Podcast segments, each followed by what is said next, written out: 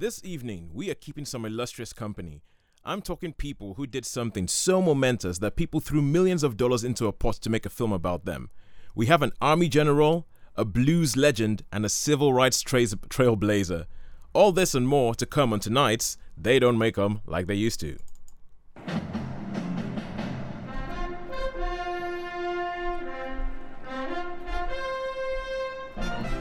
Hello, good evening. My name is Tosin, and I am your host for the next hour and a half as we go back through history in Hollywood and find films that were just awesome. Things that, as the as the name says on the tin, they don't make them like they used to. Um, you are listening to Sunshine Radio at St. Mary's Hospital on the Isle of Wight. I'd like to say a special welcome to the show to Judith in Alveston Ward, the adopted ward of this show in the hospital, who I spoke to earlier today. Judith, thank you for joining us, and you will be hearing your voice and your choice later. But first of all, I'd like to say hello and welcome to my embattled compatriots who who held down the fort last week while I was away pretending to be famous.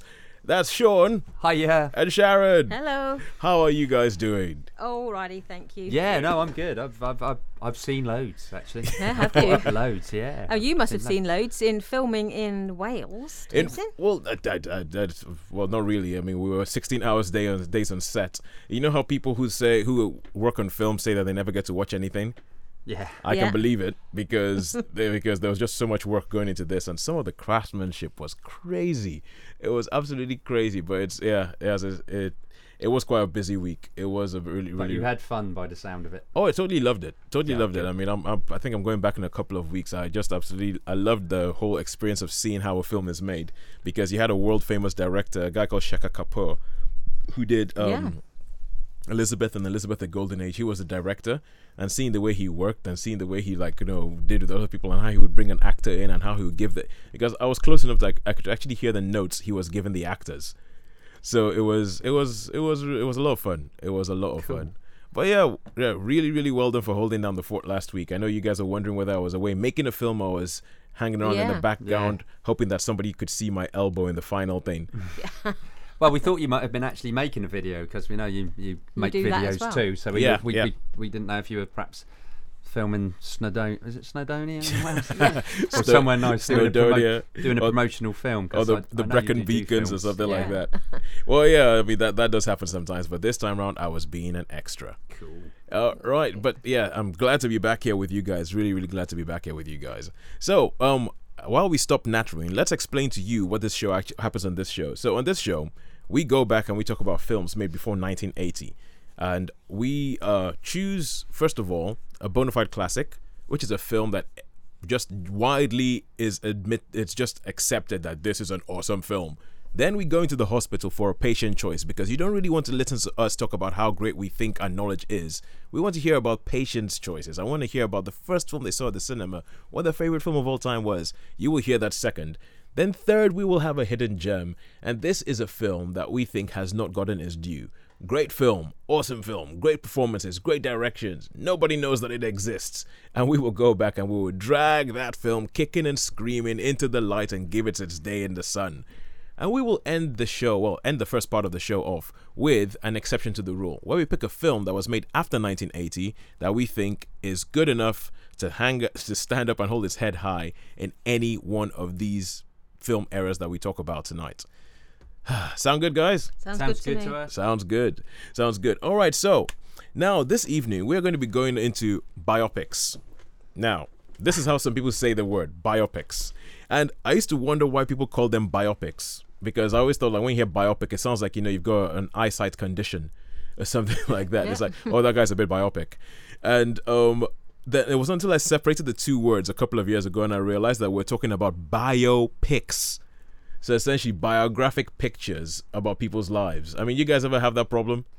Yeah. Yes. Yeah. You look at a word and you think, Yeah. what's the best way of saying that? Because um. Is it biopic or biopic? Yeah, because if it's a bio, the thing is, a biopic could be oh, bi- biological warfare, you know, pan- Yeah. pandemic-y type thing. So, but yeah, no, I mean, I think either. I'm, I- I mean, there- I know there's a lot on this, these sort of the different pronunciation, pronunciations, Pronunciation. pronunciations. There you go. And you know, It you know, started- but for, for me, I think whatever works really. Yeah. I think whatever works, you know, and Language is about communication, isn't it? And it's It what is, really. communicate is the best way of saying this describes the film in the best way. Yeah. So Well, I, I, would, I would go with I, either. I mean, the thing is, if you look at really old English and how how language has changed through the years, you know, when it was like, oh, put putteth him over my knee, whatever. yeah. But okay. now I think it's going to be tech speak in like maybe Oh, a yeah. hundred years, and and the, the the written language will be, you know, will be Yeah. obsolete pretty much. pro- pretty much. So Yeah. And like those- the previous languages, sometimes when you read text speech, you have to say it out loud to understand what it means. yeah, and Because I'm- I look at it and think, "Oh, I don't know what that means. no, that's it. Okay, okay, but Okay, uh, so, yeah. but the, but the thing is, like, it, having said that, I do think that biopic makes a lot more sense than biopic. yeah, I do. Yeah. because biopic tells you exactly what it is. So now there's a. I, I was thinking about this when we said we were going to do biopics today, and I think that there's a couple of different types of biopics. There's the cradle to the grave biopic, which essentially tells you this person was born, then this happened, then this happened, then this happened, then this happened, then this happened, and then they died. End of film. And where they just tries to cover absolutely everything. And then there's a there's a period of time, uh, period of life biopic, which is kind of like okay, we're gonna go, we're gonna zoom into this one area of this person's life. Where Yeah. this one momentous thing, and we're going to tell the story around that. I think we're not talking about the film today, but a film like Capote, which is yeah, it has his name on it. It's about Truman Capote, but it's not really about his life. It's about it's it's pretty much the biography of one of his books Yes. Yeah. in cold blood and it's like how this book actually came to be and then a new a new genre that seems to have come out i'm not sure whether it's always been there but it's it's in the last couple of years it's kind of the imagined biopic like there was a miles davis movie called miles ahead made released earlier this year What, Uh, what, what about the Little Richard one? Because was there a Little Richard? A little richard i haven't seen a little richard one there was a james brown one James Brown. Yeah, Yeah. that's what Yeah, the James the James Brown one is a weird mix of all those things. I was going to talk about that in a second when we get into some of our films. There was- Okay. it was a weird mix of all this all those things. Um, uh, it was a little bit cradle to the grave, but it was also a little bit like you know the imagined biopic. Like for instance, the imagined one you have Miles da- the Miles Davis movie was called Miles Ahead, and it's there's a period of Miles Davis's life that people don't really know what happened. They have like sketches, and so they made this film and they just sort of like came up with this thing and they said this is kind of what we can imagine Miles Davis would have done, but there's no evidence for any of this actually happening. so it's uh, it's a it's a new thing. It's a different way of going about it. But we will we will find out which types of films we're talking about with these. So Sean, you chose our first biopic today. Yep, I did. A 1970 film. Okay, and would you like to tell us which one of these categories do you think that this biopic that this biopic falls into? Um, well, it, it's it's just this probably this this person's most famous area. Obviously, a, a World War II general, and it focuses main well, all of it really is focused on on his World War II career. On his World. So, would you like to tell us what film it is that you've chosen for our for our bona fide classic tonight? Uh, okay, this bona fide classic. This was a film that when I saw, uh, I- saw it when I was quite young, and I thought it was one of those that was a, a bit long, and I wasn't sure if I enjoyed it. But I've seen it a couple of times since, and it is actually, uh, I- I think it's great. I think it's a masterpiece, and it is a 1970 Patton with George C. Scott playing the title role. Patton or George C. Patton, Scott. mm. And from Patton, here is the main title tr- theme by Jerry Goldsmith.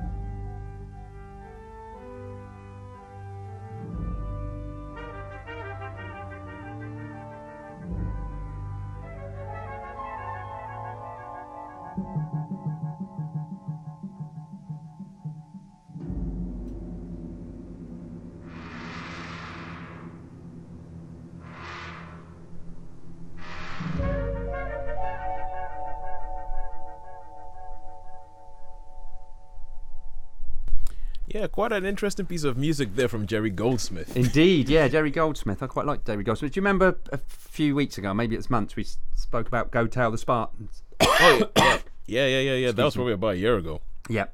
Well, the music. If you listen to the music and go tell the Spartans, they actually use that. Oh, do they? Yeah. I was- Well, the, the fu- Sorry. you okay, man? Yeah, yeah, yeah.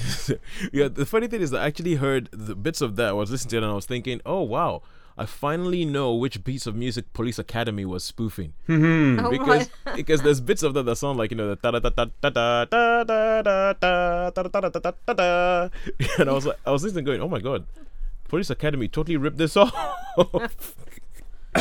all right cool so Sean if you can I can. Yep. Okay. this this this film, as I say, with with um, as I say, made in 1970, won seven Academy Awards, and uh, for Best Picture, won the Best Picture, Best Original Screenplay, and Scott won it for the Best Actor. oh yeah Now, what I like about what I find with these th- these films is, I guess when I was younger, it was uh, some of the equipment. You know, it was it was really up to date, like the tanks. They they were all modern tanks and that, and I was like, when I was younger, I was like, whoa, whoa. And I actually researched, and it was saying that there w- wasn't much in the way of World War II tanks about when it was made, so they had to mock up other tanks. And it was same same with other films like Battle of the Bulge and Kelly's Heroes. And it's only recently with the CGI and like uh, Fury and those sort of films that they've managed to to recreate the tanks. Because before, you know, they couldn't. It was just they had to find vehicles to to play the part. But apart from that, it's absolutely excellent. And I think George C. Scott absolutely nails it. In fact, it wouldn't surprise me if he was Patton. Uh, and all, it's funny because all through the film, he keeps saying like he was, uh, oh, I was, I was one of Napoleon's marshals. I was in Alexander the Great's army. I thought this Carthaginian. So what he's saying, he was born for war, and he's he's had all these different oh so that's Patton that's Patton Patton. saying it Yeah, Patton. So Patton is basically saying, you know, oh yeah, I was I was here because there's a a place in um, North Africa where he goes, take a right turn, take a right turn, and they go up to like this. He said the Carthaginians were here and the Romans are over there, and I Yeah. was here, and yeah I was, and like th- people humour him, so he's like a, you know, just this total total. All he all he Okay. wants to do is soldiers. Okay, cool. So, uh, uh, give you a break, and I just like to, because I know a lot of the Patton. I know that it's it was just kind of like seen as a bit of a technical masterpiece when it was made. That when it was when it was made, they had like you know there was a whole bunch of thing where cinemas were a certain size, and it starts off with an image of an American flag, That's the and start, then yeah. and then Patton comes out and he stands in front of this American flag and he speaks directly to camera. And what they said is that in the it was filmed in such a way that the that essentially Patton would have been life size in most cinemas when that was released. So you'd have had this massive American flag and you'd have this life size person standing there addressing the audience, and he gives like the one of like this famous speech from the movie, which is like, "No person," I'm paraphrasing here, so like, no person ever won a war by dying for his country. He won a war by making the other person die for right. his country. I know that kind of stuff. And so, but, so with that, I think that's like the first blast you get of Patton. But could you tell us a little bit about like you know, so who who Patton is or was, and like you know how the film approaches that? okay, the film approaches that is is Patton was like this, um, uh, quite a charismatic general. He was, Mm-hmm. a, you know, he was a general in the army. He was he started off as a just a like a army general, and then gradually became worked his way up. Yeah. But that that opening scene with the big American flag, Yeah. and it w- was an actual speech he gave to the Third Army, but they slightly changed changed the speech because the actual speech he gave he used a lot more you know Colourful words. language. So yeah, a lot more colourful language. So so they sort of they couldn't really do that. Otherwise, it would have you, you know at the, ti- at the time the censorship it would have got an R rating rating purely for the for the language. Yeah. Whereas nowadays it, it probably wouldn't wouldn't bother at all. But um, I think it Scott portrays how, how you can imagine be and absolutely brilliant. In fact, they're probably the same same person. You know, that's what, that's what I mean. Well, that, that would be one of those films where Scott is is Patton basically. Well, yeah, you where he just he just Yeah. essentially gets subsumed by the role. Like you, you stop seeing consumed you stop yeah. seeing Scott George C. Scott. You just see Patton. But hmm. and it starts off with Kasserine Pass. Now this is when the Americans first got involved in North Africa and, and In the that's Second World War. Second World War, and they get defeated. So the Patton comes over and decides that he's gonna, you know, he he sort of takes over and he want really really wants to fight Rommel, but Rommel's ill at the time, so he's like he gets a bit, ah, you know, I want Rommel, Yeah. and he's got this big rival with Montgomery, you know, um, which was the British commander, if you will Yeah, yeah. and they, so there's this big rivalry. And I, I did a bit of research on this, and actually there wasn't that much rivalry between them. It was It was all. it was it was. it was built up quite a lot. And for the film. and they do think i mean this is interesting away from the film is that if they'd have worked together they probably would have finished the war a year because they were you know they were kept apart all the time and they fought on this broad front but they reckon if they'd have fought together United a bit more. so montgomery would have been like the idea and then patton would have Been the- they the one to yeah, execute it. the one to execute it 'Cause, uh, he, he could turn his army you know 90 degrees send them any way they can Okay. And- Alright. yeah, sorry, carry Sorry, yeah. Anyway, basically, so so he does really well, and then he goes into the hospital, and there's the famous scene where he slaps a soldier. Basically, calls him a coward. Says, "I don't want no cowards in this hospital when you've got heroes," and of course he gets nailed for that. He's like, "Wow, you know, we can't give you any command now because of that." That sort of haunts him all the way through Yeah. and he, he sort of really regrets it. And they send him, it, it goes up to D Day, and they send him off to Kent to be in charge of these imaginary armies. So, you know, because because they did do that, they tried to fake it, so they thought they'd be Oh, oh yeah, yeah, yeah. So Calais, yeah, so they would keep the like so a decoy. was the general, yeah. And there's this great scene, and it's one of my favourite scenes where he's in Kent and he goes to this this British village, you know, and you've got all the the proper villagey type people. They all turn out to hear him speak, Yeah. and he's got this dog. He gets out of the car and he's got this dog. I guess he wants to be like Winston Churchill. It's a, it's American Bulldog. Uh, but yeah, American. and he, he comes out and he goes, now this is we're gonna call. He's like, yeah, this is a fighter. This dog's a fighter. And one woman's got this little Pekingese thing, Yeah. and it goes, "Rah, rah, rah." and he cowers away, and he sort of looks at him. It's just a light-hearted moment, Yeah. you know. It was just a light-hearted moment, and uh, I, I, that particular scene is is is spot on scene. But then, at the end of the film, obviously, he manages to get a command. They they actually give him a command because the British are all bogged down, and they decide that they do this Operation Cobra, which you know is like a, a massive, massive flank attack, and Patton's obviously the guy to do it. So they give it to him, and obviously he works his way through the south to relieve the north. And as he's, he's about to go into Germany, there's the Battle of the Bulge, and all, all the generals are there, all the Allied generals, and they're like, "Well, you know, who can we use? Is there anybody volunteers that could relieve Bastogne?" And he goes, "I'm already ready. I've had my people working on it, and I'll have them there." And, and Yeah. so he becomes a, a little bit more popular, you know, and people start to like him because at the start, the actual army they're a bit Well, he's a bit of he's a bit of an demoralised. outcast. yeah, but they, they, they do really love him. But he does take a lot of casualties. You know, he's he doesn't he doesn't mind about casualties. So, so okay. Now the thing is, because I've seen um, the Bidling's Patton that really stands out for me is one of the closing scenes in it, and it makes me think like um a bit like someone like Winston Churchill. People said that he was a brilliant, brilliant wartime prime minister, but like once the war finished, it was kind of like he didn't really know what to do because he wanted to fight the Russians. Yeah. he wanted to fight the Russians. Yeah, yeah, but it's sort Yeah. like it's like when the war was over, it's kind of like his his shortcomings started being made up uh, because he was like brilliant for wartime, but like during peacetime he wasn't the best. He Yeah. wasn't the best. And and it's um and I know because with Patton, I know Winston Churchill obviously he was in charge during World War Two. He rallied the nation and everything like that. That's why people would think, yeah, that's a man worthy of making a film about him. But what was it that Patton did that made people think worthy of making a film about him? That's first question. If you can I, answer that. I think probably because he was a controversial character. Because you know there was there was two schools of thought that that some some people think he was an absolute you know brilliant general, and others are like because of some of the things he did, you know, lost quite a few men and and the stuff he did with the prisoners. So he's quite controversial. You know, so you've got like two camps, mm. which Oh, I yeah. think is always fine. You know, some who think he's. It's the same with with with I Montgomery's was the same. You with get Monty, isn't with it? Monty, you know, These you've got people a camp. love him, or yeah. people think he was overrated. and and I think that's what. So they become a bit of an enigma. So you have to work it out for yourself. And I Yeah. think that's why you think you know you know which way you're going to go. So, so w- which side would you say the film comes down on? Does it come down on Patton the hero, Patton, or is it like more I- even, I even feel- handed? No, it's I would say at the end of the film, I I, I like Patton myself. you know, it does. He, he sort of.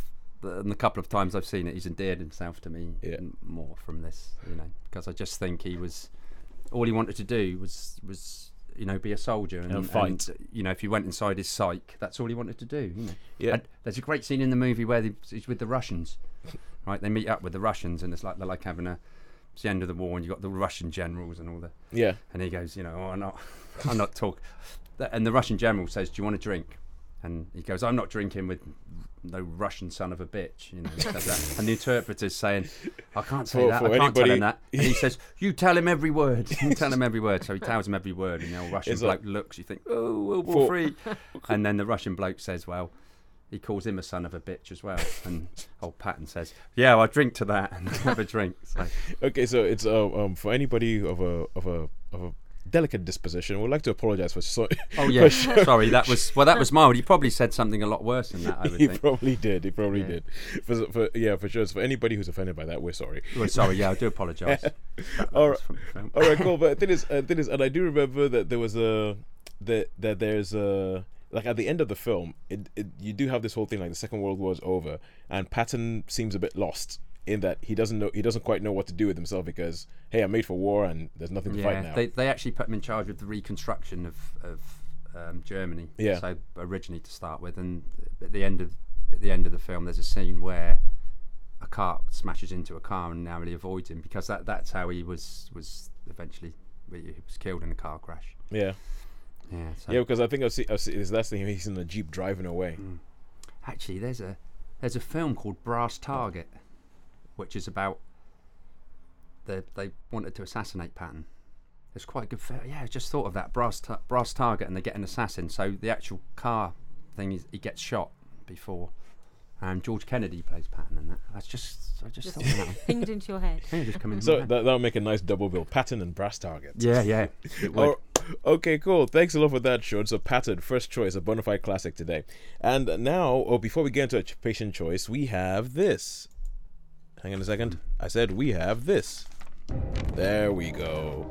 So, what we have is we have a quiz. And this is a movie legend. It is a movie legend quiz, right? It is a movie legend quiz. Yeah, this this yeah. Okay, it's a movie legend quiz. So what Sean's going to do is Sean at different areas dur- during the show is going to give us a clue. He's going to give us four different clues, and we have to guess by the end of the show his or whoever the person is that he's talking about. Now, feel free to play along in the hospital. Feel free to play along if you're listening on the podcast. Just don't look it up on the internet, and let's try and figure out who it is Sean is talking about. So, Sean, what is our first clue? Okay, the first clue, this one, is after Michael Madsen was found to be unavailable for the for this part, this actor tried to get the role of Vincent Vega in Pulp Fiction. One of the few times he actively pursued a part. However, by that point, the casting Quentin Tarantino had John Travolta in mind, and he was also offered the role of Aragorn in Lord of the Wing, Ri- Lord of the Rings Lord of the trilogy. Wings. I might, might but declined. Okay, cool. Any ideas? I have some ideas, but I think I'm gonna I'm gonna keep them late for until we have something later.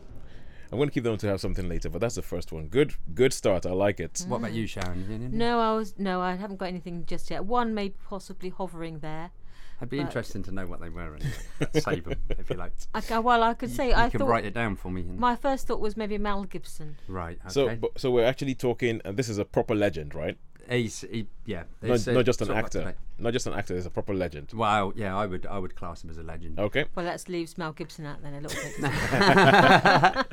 Though Uh, he was legendary in some films. I still think Le- Mel Gibson's legendary if we just look at the films and ignore the tabloid. Well, yes, So- some of the other things. Is, yeah. All right, cool. So now we go into a patient choice. Every Friday evening, we go into Alveston Ward, which is our adopted ward in the hospital, and we go. Uh, we ask one person about the first film they ever saw in the cinema.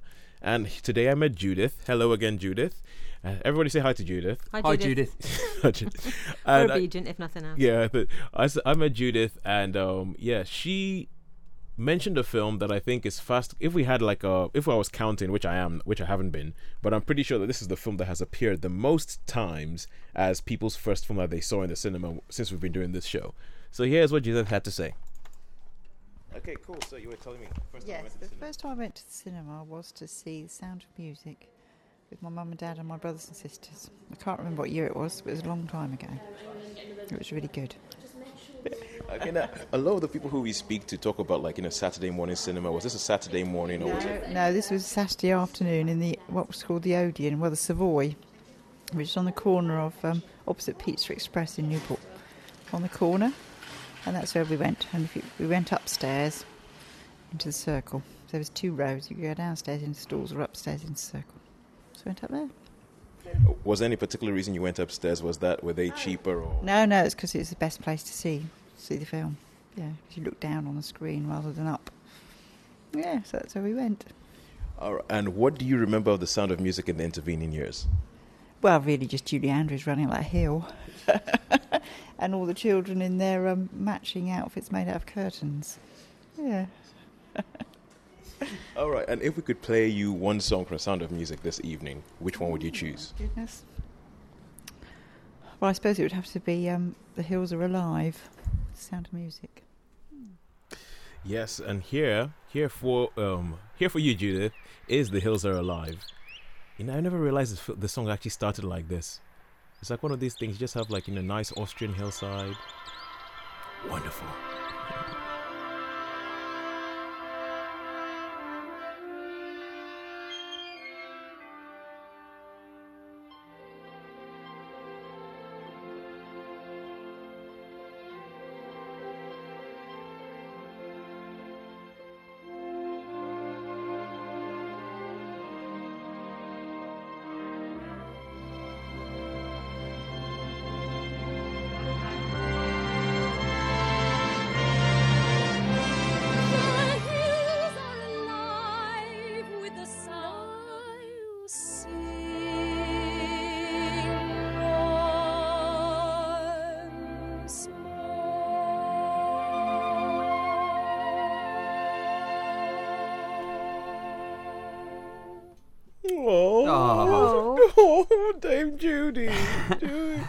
Judy, Judy, she, she's awesome. I, I think the Sound of Music must be the, the film we've we've spoken about since the show's been going. Really, everybody. I was thinking seems to like- Sound of Music and Pinocchio seem to be the the other one. two that Yeah. seem to come up quite frequently. Yeah, I think the Sound of Music has got Pinocchio beats.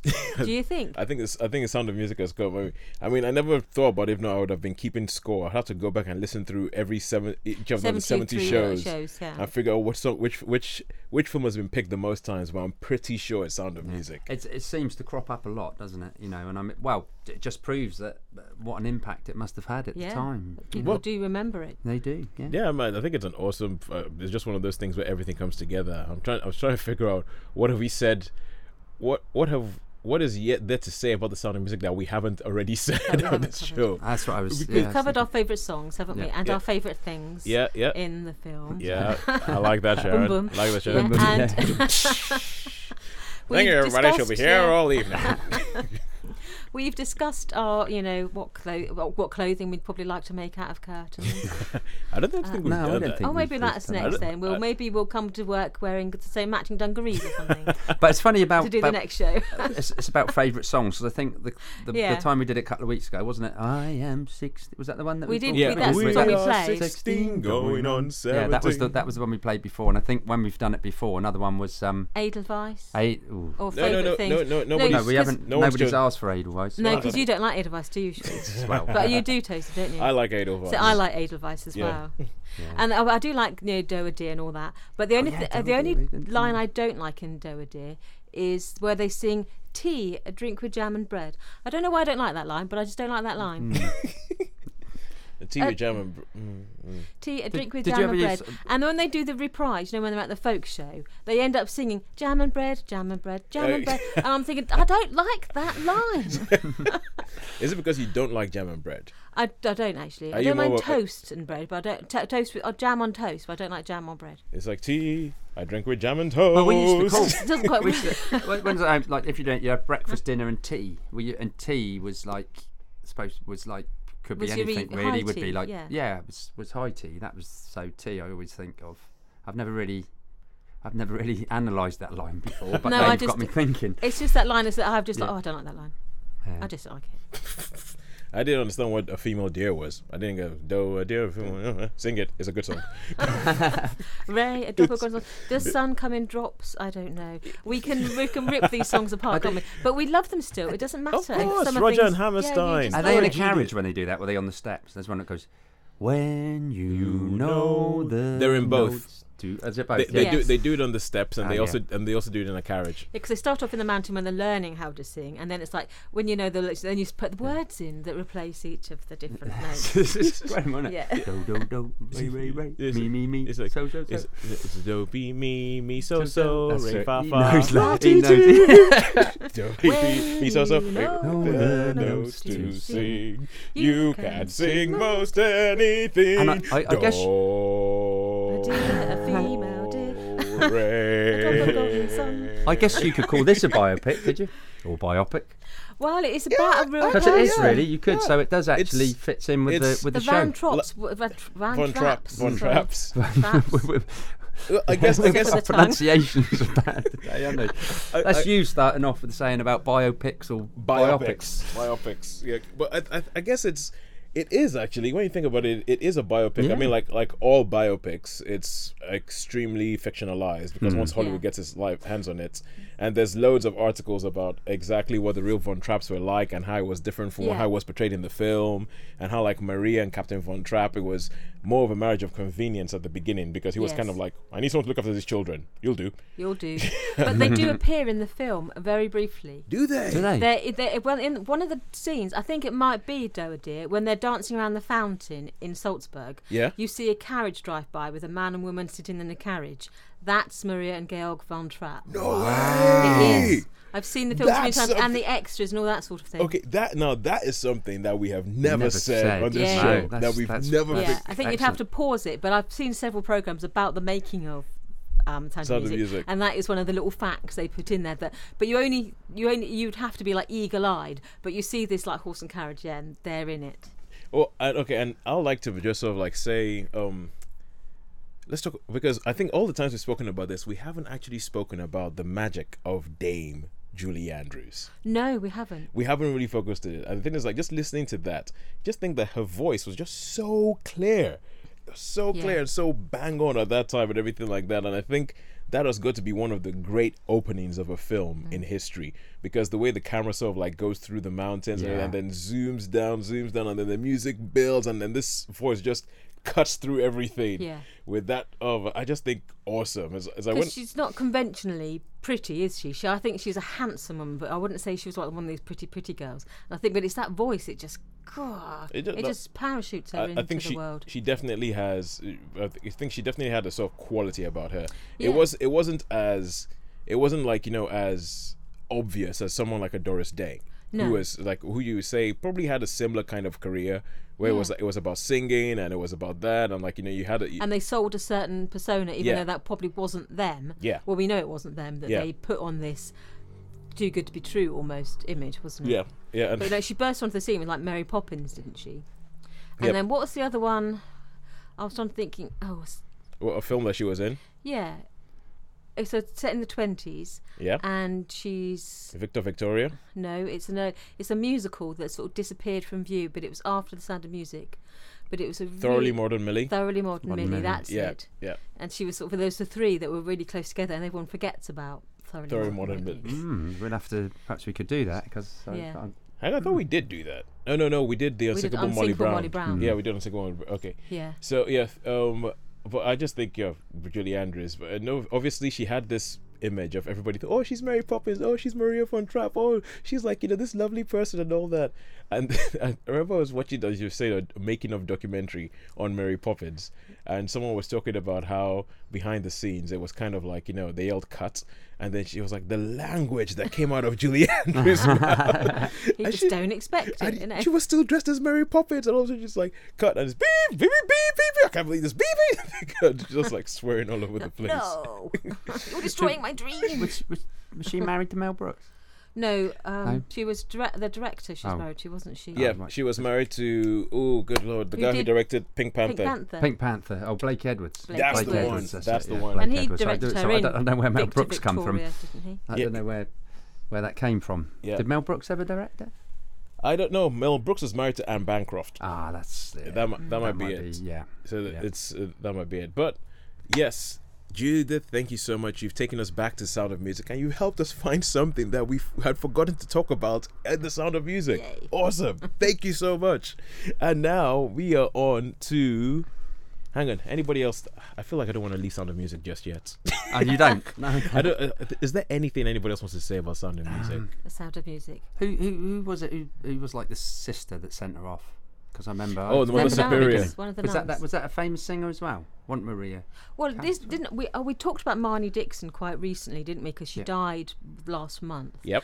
And I think one of her few screen roles where she's not just heard but actually seen is in The Sound of Music. Because that's that. And isn't I think she mountain, plays one isn't of the nuns in Mhm. How to Solve a Problem Like Maria.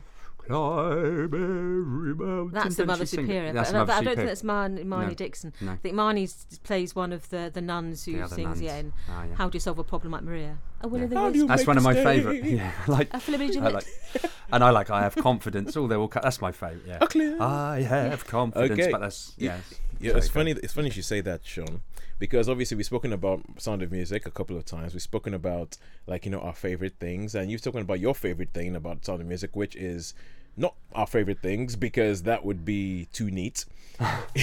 and each time we've spoken about it, we've asked people and we said pick a song, and they have never picked your favorite I song. know. No, I I know. So- Maybe next time. So, so just for you, for one night only. Oh, bless you. for one night only and because i love sound of music and i think that everybody should love sound of music and i think let's play a song let's just have more music from the sound of music and the world will be a better place Thank so you, Tone. this is another song sean's favorite song from sound of music which we've never heard on this show before which is i have confidence Pick up your suitcases. The briefcase. Yeah. What will this day be like? I wonder. What will my future be? I wonder. It could be so exciting to be out in the world, to be free. My heart should be wildly rejoicing. Oh, what's the matter with me? I've always longed for adventure, to do the things I've never dared.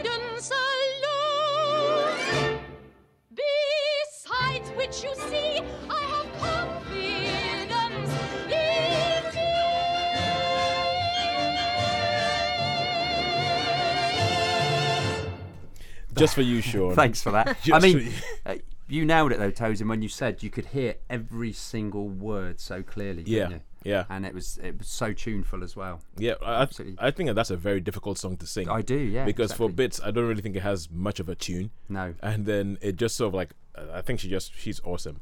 But Julie, we'll have to have a special on you another day, especially because I love Vic- oh Victor Victoria is an awesome film. But but it's time for a second clue. Okay, here we go. Frequently called the English Robert De Niro, he recently referred to De Niro as his champion, and he is considered to be a method actor known for his constant devotion to and research of his roles. He often remains completely in character for the duration of the shooting schedules of his films, even to the point of adversely affecting his health. I got it. Ah, I've got an idea. you got an idea? I I think I think I've got it. Uh, I think you probably have. I mean, that was that was. The, if if you haven't got it this one, you'll definitely definitely get it on another one. Yeah, I think I'm thinking especially when I think about the when you link it to like the first the first film and the fact that it was a Pulp Fiction. I was like, okay, I've got it. I've got it. I, I know who it is. Um, um, and now it's probably going to turn out that I'm wrong. But but anyway, we carry on to our hidden gem of a movie. Now we go. and This is a music biopic, which is chosen by Sharon. And with music biopics, I think you know the Cradle to the Grave biopic I was talking about. Yes. Music biopics are probably the most common biopic that you get. They're almost kind of like a subsection of their own. Yeah. And they usually go cradle to grave. And there's a couple of tropes that they have. For instance, you know that in a music biopic, you're going to have the, the main character is probably going to have a few marriages. Yeah. A few marriages, a few love lives. There's going to be an early one that they get married to who helps them through their success, and then they're going to ditch them, and they're going to, especially if they're a man, then they're going to go cheat on them. There's going to be a few marriages, a few mm. infidelities. There's going to be, there's like a sort of like unavoidable descent into drugs because Yes. apparently everybody on everybody in the music industry is on drugs And um, there's also the discovery moment where it's like, and that was the moment where everybody realized that Ray or Stevie or Johnny was the amazing person they were supposed to be. And this is a film that I've seen a bit of, and I think has a lot of these in It there. has some of those in it, definitely. So this is a music biopic. Would you like to tell us what you've chosen? I have chosen A Lady Sings the Blues. Ah, Lady Sings the Blues. And it is about Billie Holiday. Billie Holiday. And you're right, it has got those sort of yeah tick. It's got ch- abusive childhood tick. It's got troubled teens tick. Yeah. It's got you know that discovery moment tick, and it's got your descent into drugs and madness. Yep. Tick. So yeah, it has all those moments in it and sort of other traumas. And when I was thinking about this film, I thought in some ways it sort of mirrors a little bit about the Tina Turner biopic. You know the. Mm-hmm, mm-hmm. Is it what love's got to do with it? Is that what What's it's love called? got to do with it? Yeah. again, you see her in her childhood where she was singing in the church, and then she, but she was slightly out of sync with the rest of the people around her, and they have this sort of difficult relationships. Yeah. And then, but she's got these pipes, and that's the same with Billie Holiday. You know, you start off with the film.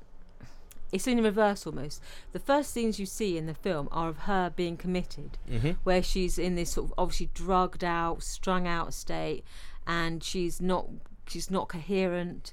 And then you see her throwing herself around in this padded cell Yeah. to the point where they restrain her in a straitjacket. And then she hears music playing, and then she's taken back to where it all began. Yeah. So you have got these, yeah, these standard scenes, and it takes her back to when she was a teen and she was working in a brothel Yeah. as just like the housemaid, and she used to be, she used to fall in love with listening to the music. She'd just listen to the music all the time on these gramophone records, and sort of she had this traumatic childhood, and then but she ended up she was aware of the world of like brothels and nightclubs and bars, and so you see her sort of going into these bars where slightly dodgy things were happening Yeah.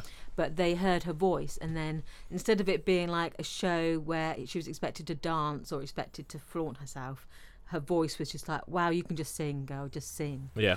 so that her voice takes over and then the the story progresses through her life when she's like introduced to hard drugs injecting heroin but then you and you get these clashes where she faces racism in in its brutalist forms in sort of the southern states of America where she witnesses a lynching Mm-hmm.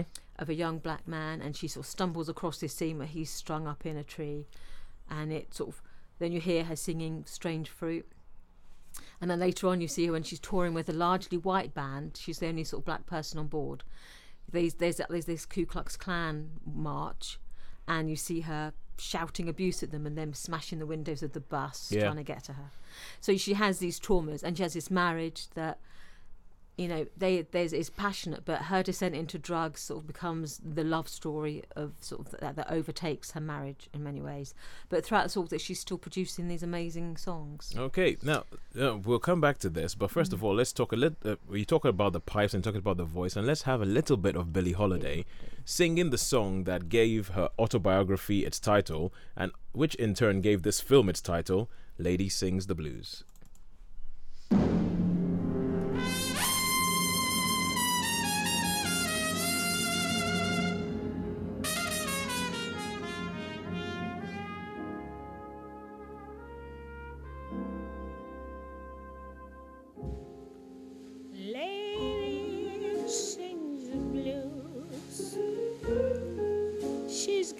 Them. She feels so sad.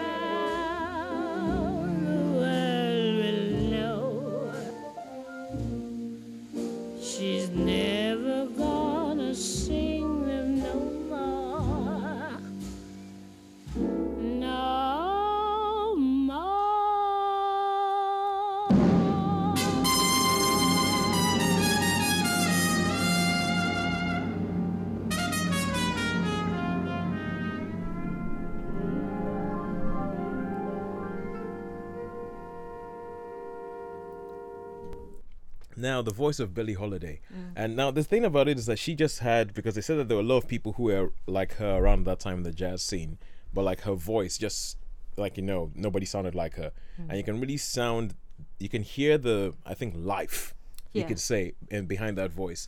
Which leads me to, with something you didn't mention, you didn't mention who's actually in the film, Lady No. Sings the Blues. And I went straight into the story, didn't I, without you- going through you- the facts. Oh no, but no, it's okay. It's I, I think that's actually quite good because like we set the scene, we've heard Billie Holiday sing, and then now can you tell us who it is who actually played Billie Holiday in the movie? In the movie, um, it was Billie Holiday was played by Diana Ross yes. in one of her. I think she, I think she did a few film roles, but this is the one that absolutely stands out. And if I remember, did she get nominated for an Oscar for this? She got nominated for the Best Actress Oscar for it, and this was essentially because she she came out of the Supremes, and it was announced on the Ed Sullivan Show, which was like the big thing in America at that time, at the advent of TV, that she was quitting the Supremes to go into an acting career, and this was the first big role that everybody mm. was going into, and there there was a little bit of sort of politics behind it because the film was made by Motown, and Diana Ross was Yes, like Motown's Berry shiniest. Gordy Berry, yeah, Berry, uh, is uh, behind. Ex- Berry Gordy, it, yeah. But Gordy, I'm sorry, Yeah, Gordy. yeah. He produced it and did the music and lots of the arranging. and he and was things like actually I think he was married to Diana Ross at one point. Yeah. So obviously she gets the role, and I have to admit because this is the thing that always made me worry about this film was Diana Ross. I'm like, Diana Ross is okay, but she is not Billie Holiday, and No. she doesn't sound anything like Billie Holiday in my in my uh, estimation. Yeah. No, and I think they got. She did sing her the, all the songs in it, so yes, she hasn't got the same voices because in some ways Billie Holiday's her the, her distinction is that it's an untrained voice, isn't it? You say life sort of seeps out Yeah. of every note, Yeah. whereas you get the feeling that Diana Ross was more trained and choreographed and shaped. I think it was just Diana Ross was just more pop. Yeah, Diana and Ross was hasn't more got that texture Yeah, to her voice. doesn't have that jazz or blues thing to it. Yeah. But yeah, so Diana Ross is a standout in it, um, but it also features roles as Billy Dee Williams as her husband, Lando Calrissian. is Lando Calrissian, yeah, and Richard Pryor. He Yeah, plays the piano man. He don't, I don't know if you know his name, but it's just called the Piano Man. Yeah. and he's one of her best friends, and he sort of is with her through the beginning of her career when she's playing in all these brothels and He's he's kind of the he's kind of the one who gives her her big break. yeah, Mm. and he's just like yeah, just sing. Yeah. and yeah, there's a there's a sort of uh, a cast of I don't think there's sort of many other names that we would know, but you'd know the faces certainly if you saw them. Or Scatman Crothers shows up. Yes, Yeah. he's in it, and then it's directed by a guy called Sidney J. Furie, who directed the Ipcress File and Iron Eagle, so completely different genres that you Different would think. direction "Ah." for him. But he's got this whole filmography. He's got like 30 films that he was involved in, and I say 90% of them I didn't know, but those ones I thought, yeah, they stand out in their different ways. But Mm-hmm. yeah, I think Diana Ross certainly does herself proud on this film. She's she does because when I first saw her, I was thinking, oh no, Yeah. because I saw this when I was a bit younger yeah. and so I was blown away by it then because I it was one of those things that I knew the film before I knew who Billie Holiday was. So I learnt about Billie Holiday from this film, Yep. and so I all I knew about it was how Diana Ross had sung these songs, and then when I heard Billie Holiday singing the songs. You know, it's a completely different thing. Yeah. And I'm not a jazz or a blues fan personally. It's not my genre at all of music. Yep. But I can recognise good when I hear it. and she- and she has got that that timbre in her voice that you think, yeah, you you, You, can, you've you've lived what you're talking about. you've lived, and Yeah. that's sort there's the pain in her voice, like Nina Simone in some ways. Isn't? Yeah. You think there's a lot of life in that. I in think that it's kind of like Nina Simone, Ella Fitzgerald. The main thing about it is that when they sing, like when you, even when she says the line, "Lady sings the blues," you can hear, "Oh my God, something happened. She's sad. Something, something's Yeah. carrying in that voice." And and yeah, I think that that's that's a great thing about it. Because ha- having said that, uh, you know about if I can go back to Diana Ross's performance Yeah. for a second. And this is something that I thought when I watched it, and that I started doing some research and seeing what people said at the time, and they were all pretty much saying the same thing. Because when I heard Diana Ross playing um, Billie Holiday, I was like, "Mm, no, it would have been better if you just got somebody that nobody knew, who just came out and and when the film kicks off, and uh, as you said, with that scene where she's being taken into jail and all that, you're looking at it and going, "That's Diana Ross." Yeah. and you go, you just look at you look at it and you just go, "That's Diana Ross." And when she gets thrown on the floor, that's Diana Ross. And then when it goes into the flashback, and when she when she becomes a the kid bit, yeah. Diana Ross kind of disappears. Yes, and that's when you stop seeing her as Diana Ross, Yeah. The supreme, and then she starts you be started thinking, okay, this is different now. and it actually becomes a performance Yeah. of uh, that. What I think, and so I heard a lot of people say that like, within the first four minutes you forget about Diana Ross and you just start Yeah. watching the film. But as you say, the first when she's dragged out, she's stumbling and she's falling. You're thinking, oh, That's Diana yeah, Ross. it's Diana Ross Uh, with bad hair. yeah, in the middle of a chain reaction. Yeah, it's not quite that bad. Yeah. but yeah, no, but so uh, and I and that was and I think a lot of people when the film came out they had the they had similar issues with it, saying that like you know for instance just look at that. That's well yeah that's Diana Ross and it's not really Billie Holiday. And so people still complain going oh it's a good film but that isn't Billie Holiday. No, and it's and I can understand that and I think also with the whole sort of biopic thing that I was talking about I was uh, like if I'm watching I think I've watched about 40 minutes of this film and I feel like I know where it's going.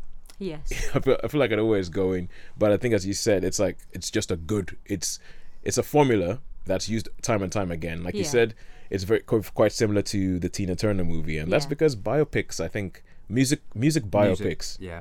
they they only go in ever, ever go in one direction. They always it's the same thing that fo- folds. So same thing with Tina Turner, and people complained that uh, the film Ray that was released yes, was very similar to Walk the Line. So the film about Ray Right. Charles Yeah. was very similar to the film about Johnny Cash, just released a couple of years later, because it seems that these music biopics always always follow a same yeah, a same pattern. uh, follow a pattern.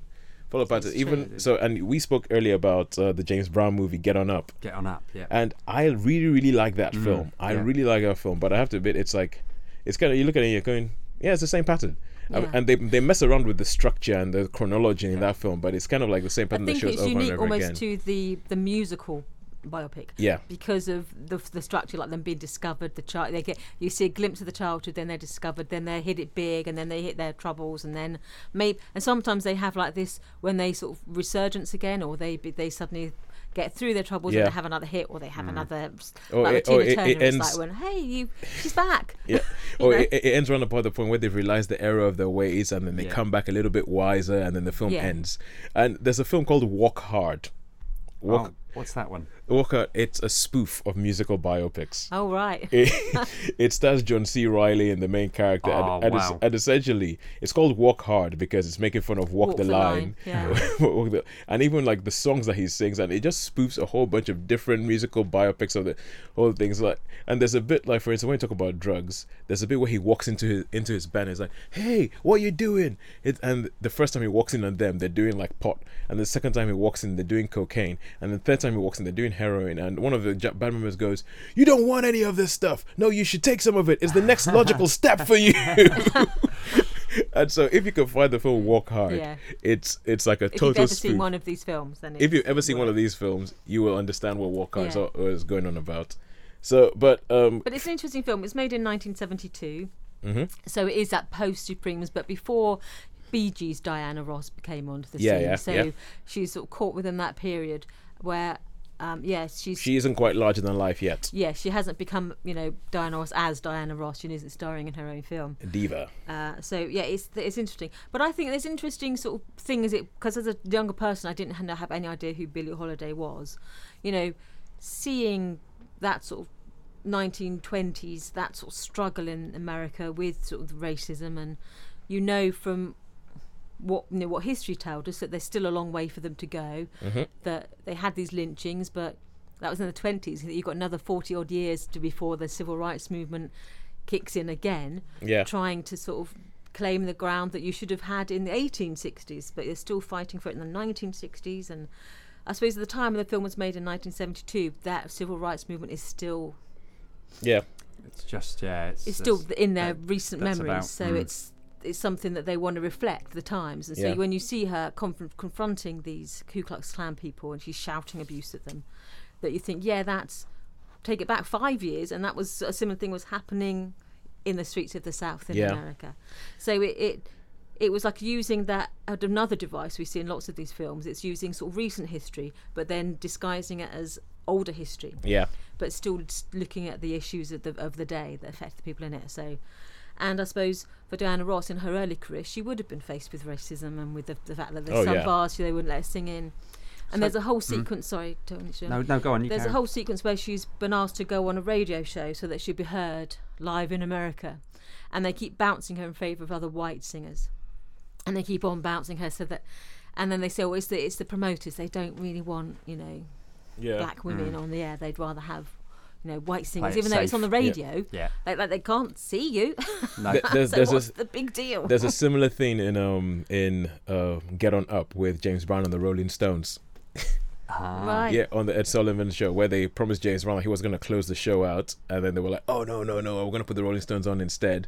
So they give him an earlier slot, and he goes, "Okay," and he goes out there and he just totally like eclipses, eclipses them, and then he walks. There's a bit, there's a scene where he walks past Mick Jagger, and he goes, "Welcome to America," so like walks off. Yeah. So it's a, a similar thing in there. And Sharon, you're you're really good at this because you've pretty much just given us a perfect link. I did. It, it wasn't. Yeah. Yeah, you Wasn't give us a perfect link to our final The film. next film. Yeah, it has- it's, it's, it's worked out really well. Just uh, out of interest, so, so Diana Ross. I, I mean, I remember seeing in a film called The Wiz. Yes, you're Yep. the whiz. The That- Wiz. it I was can't just- remember it- if I liked that or not. It was it was essentially a black version of the Wizard of Ah, Oz, yeah. and she played Dorothy, even though she was around about forty at the time. Ah. Michael Jackson played the Scarecrow, Ah, that's right. and that's where the song "Ease on down, ease on down, the road" Ah, there you go. comes from. but but yeah, that film works in really well to to our The next, next film. to, to Yeah. a next to, Does. a- to a next film. So imagine, remember what Sharon was saying about the civil rights str- uh, struggles and everything like that. When we come, that is so perfect. I can't believe you did that. When do we go into our next film? But first, clue number three, Sean. Clue number three. Here we go. Okay, now this person is one of the most acclaimed actors of his generation and has earned numerous awards, including three Academy Awards for Best Actor. He's won four BAFTA Awards for Baf- Best Actor and three Screen Actors Guild Awards and two Golden Globe Awards. Sharon's got it from that Yeah. second clue. Oh, oh, Tosin looks a bit stumped. Three Academy Awards. Three yeah. Academy Awards. Best actor. Three Academy Awards as best, Best actor. actor, yeah. Okay, now you've totally thrown me. I thought I knew who he was, and now I do you not. do know who it is. You, you, You, had know. it. You had it. The last clue. No, no, I did I can tell not. by the, the, the, the turning of your eye. No, no, no. I, I, no, I, I, um, I do not think I had it the last clue because the person I thought about the last clue has definitely not even won one Academy Award. Okay. Okay. got Who Oh. did you think, just out of interest? I thought I, I was thinking Tim Roth. Tim Roth. Oh wow, that's that's, that's It's it, yeah. interesting. He's good. I was thinking Daniel Day Lewis. Well, if I was to say, he was the first actor to win an Oscar for playing an American president because we were doing. Oh yeah, yeah, yeah. That that's it, because Biopics. because I was I was think I was thinking about that. I was thinking about through who I was like which who has won three act three actors awards, and I would have figured it out if we'd waited until the fourth clue. But you're right, it is Daniel Day Lewis. Yeah, I, was, it? I wasn't. That was just the the one I'd sort of put in at the end. But you know, were we going to have four? Oh, week? oh, you only had three. Well, well, that was the three, but I was four Okay, was just for, for to sort of at the end. But Okay. uh, Sharon got it from the second clue. They- Daniel so I Day-Lewis. saw, I did saw you write it write it down. down. Yeah. she- Daniel she Day Lewis. What was the second clue again? That he's The English oh English Robert De method. Niro. The English method Robert. De Niro. And I mean, Lincoln was a great film, and, and a lot of films he's done, they've all been been Yeah. really good. all Last of his films. Mohicans. Last of Oh, what a great movie! they've all been on there. Yeah, Down to New York. Yeah. Bill the Butcher. Okay. Oh, good Oh. stuff. Okay, cool. Yeah. Uh, no, I, when you said the three Academy Awards, and I was like, wait a second, Tim Roth never won an Academy Award because I was definitely thinking Tim Roth because it kind of fitted. But yeah, But he's I'm glad. I'm, well. I'm, I'm, I'm, I'm glad I foxed you because normally you're pretty good. I was certain you got that as well. So, all, all right, okay. Now we go to a final f- so, film choice, which is the exception to the rule. This is a film that has been made after 1980, which is a cutoff date usually on this show, but we think this is a good enough film to have appeared at any time. Now, this is a film that we kind of picked almost by committee and everything like that. It's a film that I have heard is great. I've never watched it, and I really, really did want to watch it. It um did um it made a it made quite a bit of a splash, especially especially when it got to the um to the Academy Awards, and it's the song, the main song from the movie was nominated for a best um best Academy Award song, and the performance of this kind of brought the house down. Had like people in tears and everything like that. And I have to admit, I heard the song for the first time today because I've been avoiding the song for a couple of years, and it did have me in tears by the time like it kicked off. So we're gonna play the song first before we talk about the film. And from the movie Selma, here is the song "Glory." When the glory comes, it will be ours. It will be ours. Oh, one day, when the war is won, we will be sure.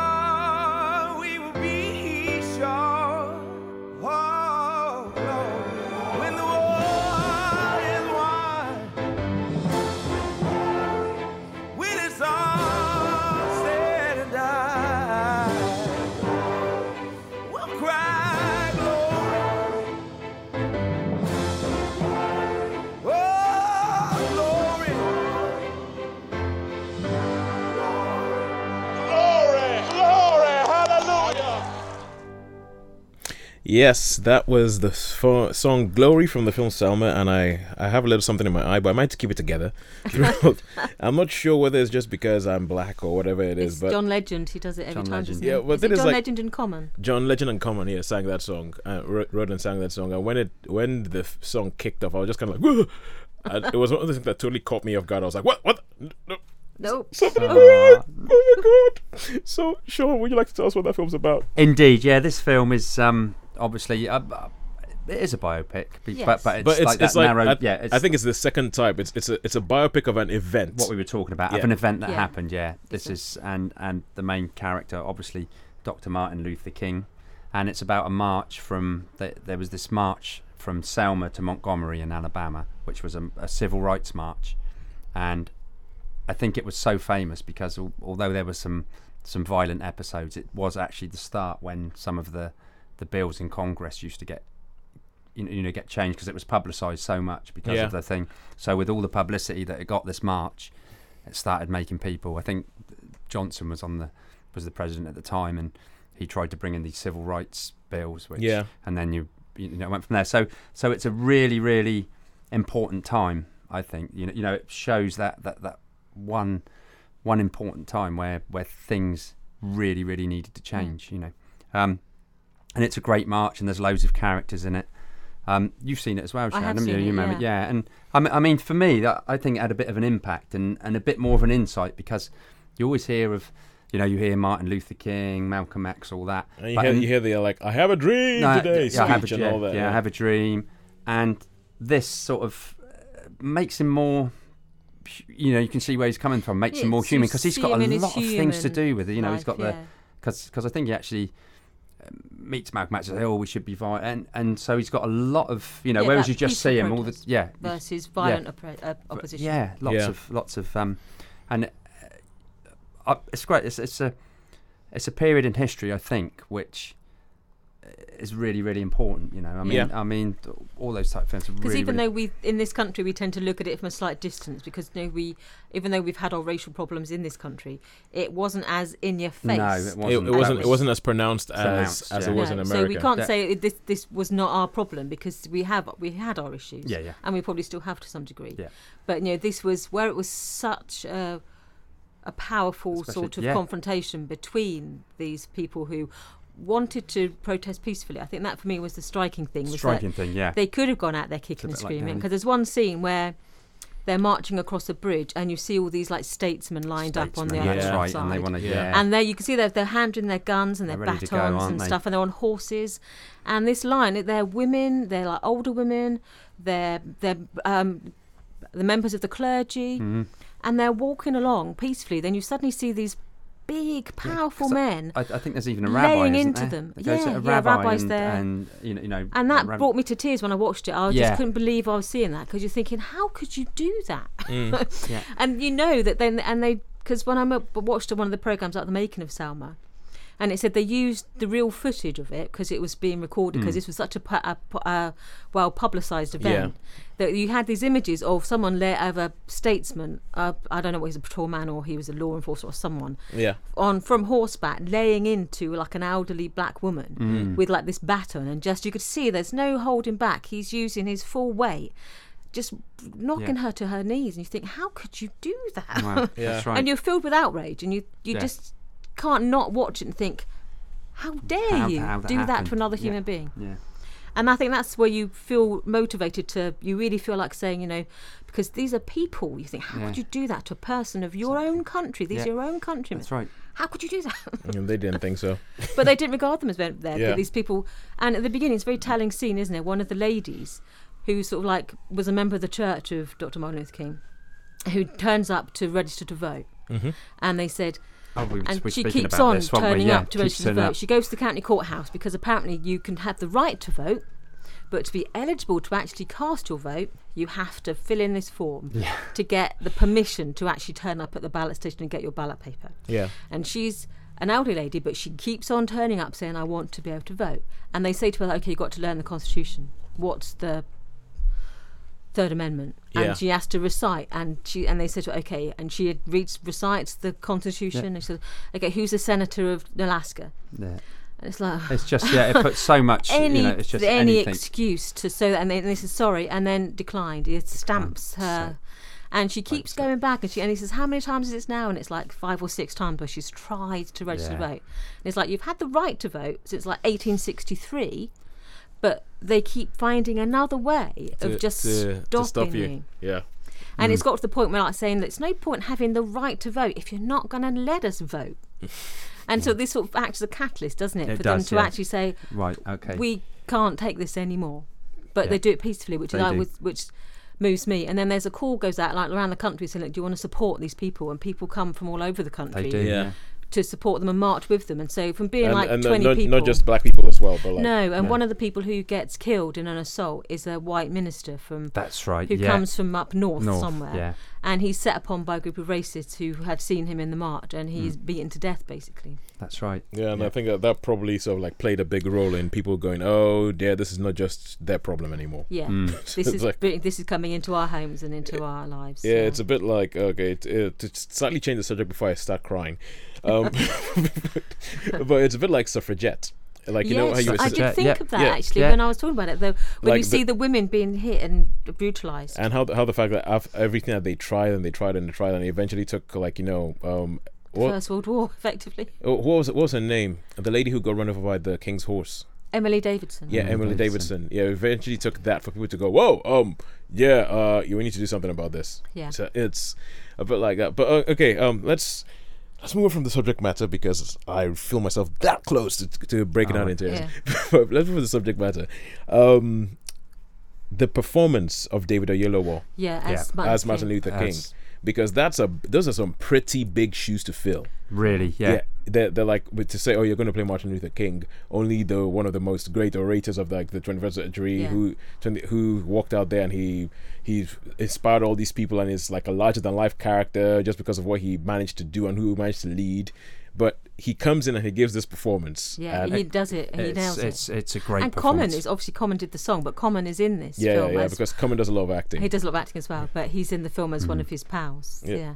Yeah. Yeah, Sean, you were going to say He's something about the performance. Yeah, no, I think the performance is brilliant. Uh, absolutely, you know, it's, it's it, as I say, it's like like Scott and Patton. You know, it it. It You just don't see him. You just don't see him anymore. Pardon? you just don't see him anymore. No, you just don't see him Yeah. anymore. But I think it caused a bit of consternation, didn't it, at the time that he wasn't nominated for that he for wasn't this role. nominated for an Oscar. Yeah, so 'cause it's he was. I think he was. He was equal, if not greater, than some of the roles that were nominated. that I was year. actually looking this up earlier today, and the other people who were nominated for an Oscar in that year were Eddie Redmayne for. Okay, I'll, I'll say the name, and you, you tell me what film. Eddie Redmayne, Oh, the Stephen Hawking. Pins one. film. Um, yeah, Theory of Theory of Everything. Theory of everything. Benedict Cumberbatch, Oh, that was another biopic, the imi- wasn't it? That imi- was imitation- Imitation, Game. imitation- Imitation Game. Yeah, Michael Keaton, Birdman. Birdman. Birdman, or the or the what was it? The Unexpected Virtue of Ignorance. Oh yeah. Yeah. and um, let's see, Bradley Cooper. Is that American Sniper? Yes, American well Sniper, done, Sharon. and Stephen Carell. Uh, was that the the the running one? The the Oh, the Foxcatcher. the Foxcatcher. Foxcatcher. Yeah, those are the those are the five films where the, someone got nominated for best. Actually, actor. nearly all of them are based on real people. Yeah, pretty much. Pretty much, yeah. Pretty much. Look at that. Look at that. yeah, pr- pretty There much. And, and, and I think uh, he's probably the equal. Uh, I, think, I, I Certainly, think, yeah, yeah. And I think um, also the lady who, because this film was directed by a lady called Ava DuVernay, Yeah. and she and people, I think till today, people are still kind of like yelling about the fact that she was not more recognized for what she Mhm. did with the film. Yeah. But, and uh, so the year after this, they had the whole Oscar so white um, controversy, Yeah. and I think this year, I think the year that Selma was released would have been a better year to actually make that point, because it would have been a There much was a better worthy year. film because There was a worthy film, Film. worthy performance. yeah, because a year That after was- it was like Straight Out of Compton, wasn't it? It was like saying, "Look, why haven't you nominated Straight Out of Compton?" You think, Well, yeah, I, I think. I think I think the the they've they've chosen the wrong year. They, Yeah. they made Yeah. it put this year because the fact that it was a, it was a film about the civil rights struggle, Yeah. and the fact that and there was even a the because I saw before in at the Oscars there's an actress called Octavia Spencer. Yes, who she actually and she said she she made the point as like this film depicted a lot of struggles that are still going on today. yes, That would just have been a perfect Yeah. moment for them to have done yeah. it. Because But would have Octavia been. Spencer, she was in The Help, wasn't she? yeah, she was. she won the Yeah. best supporting actress for the help. yeah, because she's yeah. a powerful actress in that. she's she's brilliant. I, I tell you, I watched Race the other day on about another Oh, biopic. yeah. I actually caught up with it. Remember, I missed it last Yeah, time. yeah, I oh yeah. got yes, about It's- Jesse Owens. The Jesse Great Owen film. movie. It's a Great great film, film. isn't it? Great Great film. film. so yeah, I need to watch that. okay. We will we'll wrap up the show now, and we've left ourselves ten minutes to talk about to talk about what we've seen in the cinema recently. So we are gonna go. We're gonna whistle stop tour through a, whole, bunch of films that we've seen in the cinema recently that we can either recommend or not recommend that you go see uh, when you get out of the hospital.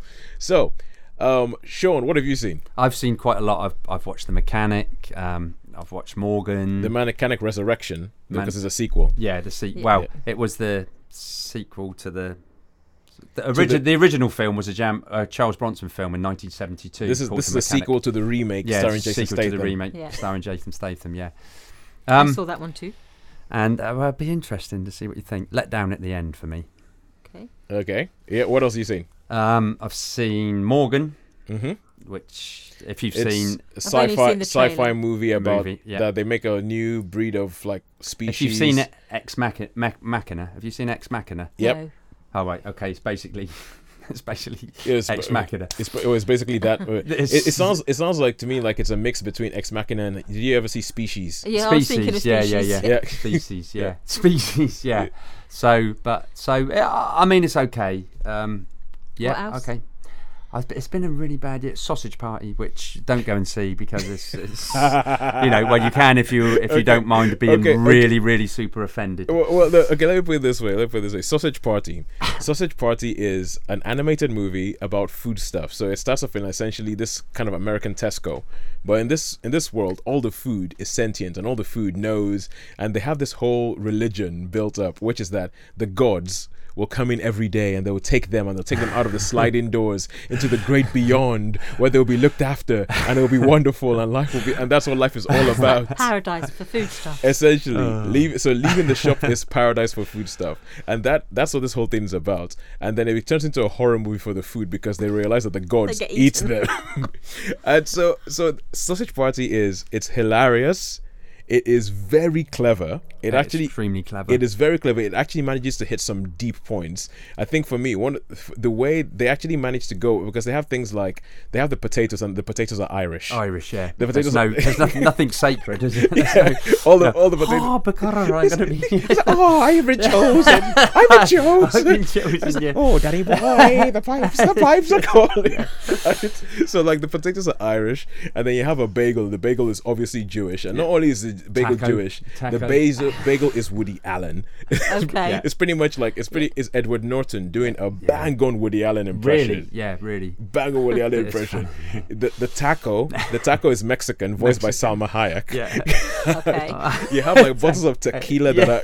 You have uh, they have like a you have a drink called fire water that's a native in Native American kind kind of thing, and so it, it goes through all these things, and I think it's a very clever film, very I think clever. it's very I think it had some deep moments because it has a lavash, which apparently is kind of like an Arab kind of bread, and so you have this whole thing which you have you have a lavash and the bagel, and then they have like a co- conflict between them, and they use a lavash and a bagel to explore the sort of. Israeli Palestine they, Deep culture. call, they, they do. They, they say, "No, oh, you've pushed us out of the West Aisle." You know, Yeah. it's all about aisles, what they've been on, And- and you've got this, you've got the shelves, haven't you? Like, and, I, I. I think I think the, the way they do it uh, for, for one of the, one of my favorite lines in the film is the bit where they're walking along and like the bagel and the lavash are walking along and the bagel kind of goes oh I just can't wait to get back home and have some hummus and it's like oh you know hummus I know hummus too Yeah, he's a very it. good friend That's- of mine that's the one. Yeah, that's that's. and, and, and it goes it goes you like hummus we like hummus any friend of hummus is a friend get away from me yeah, that's it. and it's like and it's so it's very clever but Yeah. the thing is it's extremely rude Really. I've seen This- the trailer and I looked at it thinking, oh, is that supposed to look like it's supposed to look like that? yes it is Yes. And then I, after about two seconds of the trailer, it was like, I say, Hon- hon- that's a bit saucy. honestly you know this film this film is rude It's it is Yes. totally, it is so rude Yeah. the the language that's used in it is kind of like will make a sailor blush Okay. the the things they say and the things they get up to and bearing in mind this is an animated movie this is an animated movie and this is an animated movie about food So you're talking Yes. about sausages and bread buns and tacos and like well, Yeah, all that, uh, and it's sort of all sexual imagery, isn't Well, it? well, You're well, uh, thinking, oh, I say. Well, no, no, no. But you have these, these are food stuff. It has a scene that a friend of mine who's not particularly prudish. I mean, totally the opposite. yeah. There's a there's a scene towards the end of the film, which my friend looked at and he said, "Oh my god, I think that's probably the most X-rated thing I've ever seen Oh, in cinema." So, if you like your stuff rude, go watch this film. Rude If- and funny. if you cannot no, if you can't handle the rude but the, because the thing is that all the funny and the funny and the clever and the deep is hidden beneath all the rude, Rude, Okay. yeah, so definitely. I think I might have to give that one a miss because Yeah. I am. I, I would Yeah. honestly say, you know, uh, if it's rated 15, I tend to be like, oh, well, should I watch it? well, if no, a no, 15. I, I I honestly think that if you have problems with things that are rude avoid sausage party I don't Yeah. think- Bec- yeah. because because there are some things you cannot unsee Yeah, I'm slightly embarrassed by even saying the title of the film, so I think maybe I, I, I There- probably shouldn't. there, there are But, some watch but there- you've seen The Purge. I've seen The Purge. Yeah, violence I can handle. Saucy sausages I can't. oh man saucy doesn't begin anyway No, that doesn't- yeah, it which- doesn't even begin but okay okay carry okay so you were saying the purge the purge election year I so, saw the Purge election year. Yeah, see, I like the Purge series. It's a third film in a series of films set in a America of the future, but it's almost like a parallel future that it's it looks like now, but it's not. Yeah. So it's like a recognizable America. yeah And basically, a number of years ago, there was a new founding father. So, there's a new political system set up, and they thought a way of combating the rising violent crime in America was by having one night a year, a 12-hour period, where there are no rules, there are no laws, where anything goes. You can do anything you want, no matter how violent, no matter how vile. Even, everything's legal, even Everything's even legal, murder. but there'd be no repercussions for that 12 hours. So it's like saying, okay, you save it up and then you do it on the purge night, and then the rest of the year you keep it, you know, yeah yeah tight. And so this is the third in the series where the first one is like you see it from a s uh, one family's point of view in a house in a house. The second year it, it expands to you see what's like life on the streets. Yep. And this is almost like a not a conclusion, but it's like how they're trying to combat the purge and saying, okay, the, as a political thing. So this is like the political elite saying, we don't think the purge works. We think it's a tool to use to eliminate the poor. yeah And you see this from the point of view of a senator who's trying to make the purge illegal again. Did, did you enjoy it? Well, I did enjoy it. It's violent. It's you know sort of anarchic, but I enjoyed it. I uh, it's it. no sausage party It's no I think, to me though, um, and you'll probably know why. That again, why films have let me down so much. The very end, you know, the the Yeah, I think it's park. that whole false ending That's thing where they just why keep do they have, have to do that. It could have finished. yeah and they then like they to have have to add like three bit more. endings. Yeah, You know, you have got three endings. It's You've the got like same the bad man gets their comeuppance. Oh, and there's another bit. mm. Oh, and then the bad man gets his comeuppance. Oh, and there's another bit. There's, You know, so it's like just end the film. it's like the end of Bourne. You know, what I mean, same Yeah. same thing. And it's just why do they have to put these little bits on the end? Because I mean, it could have finished, couldn't it? It That could bit, have quite it- easily. No needed to go into the end Another thing. Oh, okay, and uh, on that note, we have to wrap things up because we have had so much fun here today, just We have. talking about stuff. Thank you so much for joining us, Judith. Thank you for people who, for choosing the films. Thank you for the people who made the films because this was really, really great. To everybody in the hospital, get well soon. Listen to your doctors. Get home. Watch some films, and remember, there's always They don't make them like they used to.